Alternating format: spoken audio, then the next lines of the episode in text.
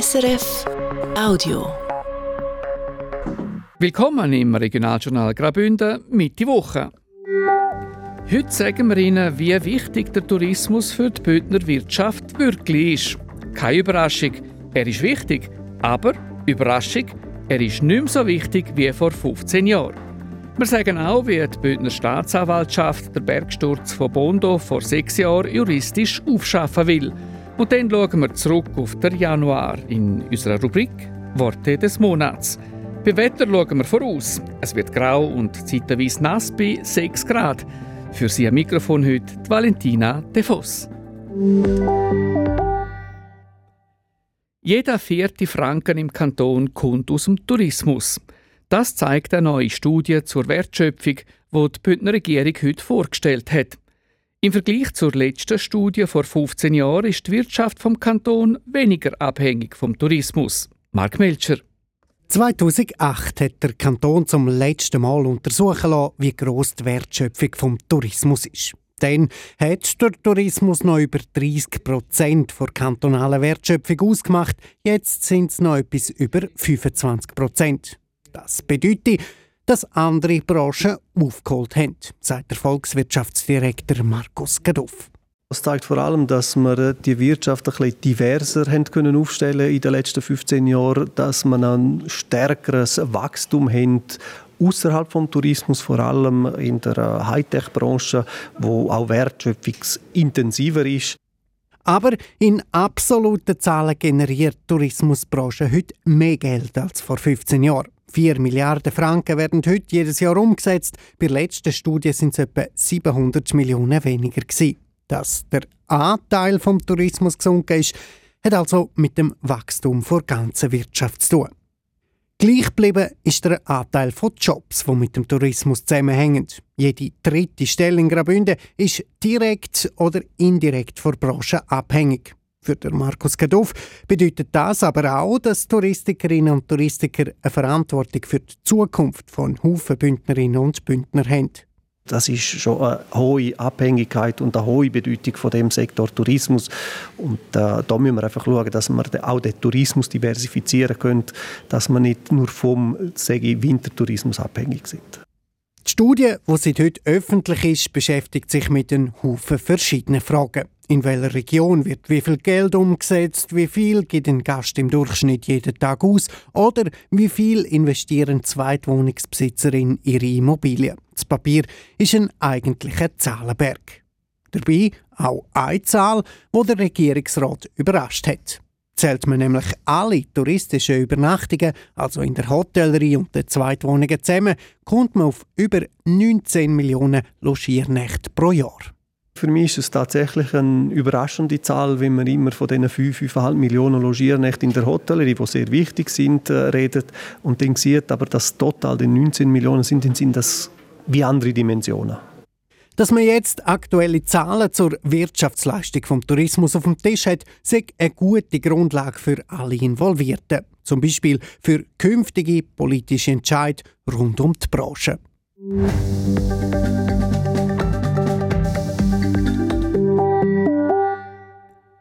Vor ein bisschen mehr als einem Monat ist ein neues Gutachten zum Bergsturz von Bondo publik geworden.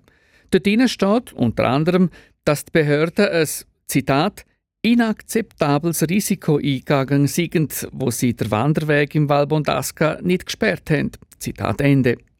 Die Bündner Staatsanwaltschaft reagiert jetzt auf das Gutachten und hat eine neue Strafuntersuchung eröffnet wegen mehrfacher fahrlässiger Tötung. Mark Melcher. Acht Menschen sind beim Bergsturz vor sechs Jahren gestorben. Hätte man das können verhindern und hätte man den Wanderweg müssen sperren Die Fragen beschäftigen die Justiz schon länger. Und jetzt eben auch einmal mehr die Bündner Staatsanwaltschaft. Sie untersucht gegen fünf Personen. Zwei Mitarbeiter vom Bündner Amt für Wald und Natur gefahren, ein externer Geolog und zwei Vertreter der Gemeinde Bregalia darunter die ehemalige Gemeindepräsidentin und heutige FDP-Nationalrätin Anna Giacometti. Laut der Zeitschrift Beobachter will die Staatsanwaltschaft die fünf Leute im nächsten Schritt befragen. Dann entscheidet sie, ob es auch einen Anklage gibt oder ob man das Verfahren wieder einstellt. Für alle Beteiligten gilt die Unschuldsvermutung.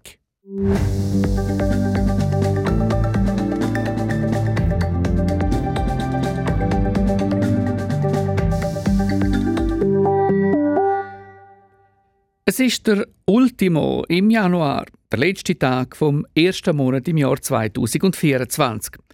Das ist bei uns Zeit, um nochmal zu hören, was Graubünden und die Ostschweiz diesen Monat bewegt hat und welche Worte besonders lang nachgehalten haben. Die Rubrik Worte des Monats von Christian Masina, wo es um Probleme der Mächtigen, aber auch der Schwächsten in unserer Gesellschaft geht. Der Jahresanfang hat bei uns im Regionaljournal mit folgender Meldung angefangen. Die Amerikaner sind gekommen, auch äh, Golfstaaten haben wir auch gute Zahlen. Nein, die Rede ist nicht von den Gästen am Weltwirtschaftsforum WEF Davos, sondern von Feriengästen, die zu Graubünden ihre Festtage verbracht haben. Im grossen Stil sind die wieder ins Bündnerland gekommen. Mit dem Grund der frühe Schnee, wo über Neujahr viele Gäste aus Übersee nach Graubünden gelockt hat, hat der Ernst Wirsch, Präsident Verband Hotellerie Suisse Graubünden, frohlockt. Für die einen ist der Schnee, für die anderen gibt es noch andere Gründe, Anfang Januar auf Davos zu pilgern, womit man wieder beim WEF wäre, am Treffen der Mächtigsten aus der weltweiten Politik und der Wirtschaft. Die Gäste sind so prominent und schützenswert, dass sie in jedem Fall nicht einmal die Räte Spahn im Vorfeld erfahren hat, was für einen höheren Gast sie im Zug von Landquart auf Davos chauffiert. Also es war wirklich höchste Geheimhaltungsstufe und das hat über alle Stellen weg das auch geklappt. Hat Divon Dünse von der RHB gesagt. Die Rede ist vom ukrainischen Präsident Volodymyr Zelensky, der schwer bewacht in dem Extrazug an SWIFT gefahren worden ist. Andere in der zweiten Garde sind normal in den pumpenvollen Regelzügen unterwegs gewesen. Weniger bewacht, aber ganz so gut betreut vom Zugbegleiter ähm, George Casanova, wo auch schon mal ein Auge zugedruckt hat, wenn ein Passagier oder eine Passagierin, die an SWIFT geht, noch kein Billett hat und darum bei ihm es hat müssen lösen. You want one way or return? Oh, just one way. Just one way. Davos Platz, huh? Yes. It's 32 francs. Ich bin Dokulant. das muss man sein. Ich habe das Gefühl, ich sei hier für die Leute. Für die Leute hier sehen, böse Zungen würden jetzt behaupten, das wäre auch einmal ein Motto fürs WIF. Aber gehen wir weiter zu Leuten, die Folgen der Globalisierung am eigenen Leib zu spüren bekommen haben. Die rund 190 Mitarbeitenden der Ausserrhoden Textilfirma Zielande, die vor dem Aus steht. Mit dem Grund laut dem Geschäftsführer Burkhard Schneider, dass viele Leute ohne Versandkosten billigste Kleider aus China bestellen. Ein Investor hat man lange gesucht, der das Geschäft übernimmt, aber da sei eine Illusion. Also da müsste schon ein weißer Ritter auftauchen, der sagt, boah, das mache ich. Aber auftaucht ist weder Ritter noch Ross. Mit der Folge, dass jetzt 190 Leute möglicherweise schon bald ohne Job auf der Straße stehen. Oder wie es die Ostschweizer Nachwuchsspringreiterin Joanna Schildknecht diesen Monat gesagt hat. Ohne Ross ist ein Ritter, blöd gesagt, ein Fußgänger. Und wenn wir schon bei der Reitersprache sind, aufs falsche Ross gesetzt, hat die Inneroder Politik vor ein paar Jahren bei der Wahl vom sozialen Medium, wo man benutzt, um die Bevölkerung zu informieren. Bis jetzt hat man da nur über X, wo früher Twitter geheißen hat, gemacht. Seit der umstrittene Milliardär Elon Musk das Unternehmen übernommen hat, fühlt man sich nochmal wohl auf dem Ross. Wir wollen nicht unbedingt mit X in Verbindung gebracht werden. Und setzt stattdessen neu auf Instagram hat der Ratschreiber Markus Dörig den Entscheid kommentiert, dass die Inneroder Regierung also künftig nur auf Twitter, äh, auf X, es zwitschert. Apropos es zwitschern, da kann man künftig auch in den St. Gallen Badis ganz legal. Als ein der letzten Kantone hat St. Gallen nämlich in den Badis noch ein Alkoholverkaufsverbot gegeben. Und da wird die Badesaison dieses Jahr aufgehoben, hat der zuständige St. Gallen Regierungsrat der Beat Dinne diesen Monat verkündet. So ein Alkoholverkaufsverbot sei überholt, weil es heutzutage offenbar ganz andere Sporttaschen gibt als früher. In der Zwischenzeit ist die Realität natürlich so, dass die Leute hier den Alkohol in der Sporttasche mit in die Body mitnehmen Seine Sporttasche packen müssen und darum wohl auch ohne verstecktes Güppli zum Anstoßen hat der Alain Sutte müssen, langjähriger Sportchef beim FC St. Gallen. Weil er offenbar mit neuen Strukturen nicht einverstanden war, hätte er gehen sein Nachfolger ist mit dem gebürtigen St. Galler, ähm, Roger Stilz, schon parat gestanden. Ich fühle mich wohl in dieser Rolle. Ich habe kein Problem mit Entscheidungen, ich habe kein Problem mit Analysen und ich habe kein Problem mit persönlichen Gesprächen. Das ist mein Job. Etwa so könnte auch der Jobbeschreib von einem Rektor an der Universität St. Gallen tönen. Auch da hat es diesen Monat einen Entscheid gegeben und man hat sich nach Vorwürfen um Interessenskonflikt und Plagiat von zwei Professoren getrennt. Nur wie viel das da die Universität und damit auch die öffentliche Hand gekostet hat, darüber hat der Rektor, der Bernhard Ehrenzöller, hier im Regionaljournal keine Auskunft gegeben. Die beiden Vereinbarungen, die wir geschlossen haben mit diesen Professoren, die sind per se vertraulich. Womit wir zum Schluss wieder beim WEF wären. Auch dort kommt ja bekanntlich nicht immer alles an die Öffentlichkeit, wenn die Mächtigen und Einflussreichen miteinander verhandeln. Und das passiert nicht nur im stillen Kämmeli, irgendwo im Kongresszentrum oder im Hotelzimmer, sondern auch in den Shuttlebus, wo die Gäste vom WEF von A nach B bringen. Ich höre dann immer wieder, wie es da hinten ihre Visitenkarten austauschen und miteinander in Geschäfte hineinkommen. Es werden wirklich viele Geschäfte abgeschlossen, hat man so das Gefühl in den Shuttlebus. Hat der Shuttlefahrer verraten. Und der Kebabverkäufer von Davos Platz hat dann auch Bilanz gezogen nach dem WEF 2024. Kurz und knapp, es sei im Fall schon besser gelaufen. So, da sind wir froh, dass es ein bisschen Leute kommt, der Kebab essen, gell? Ja, aber die ja nicht so viel gewesen.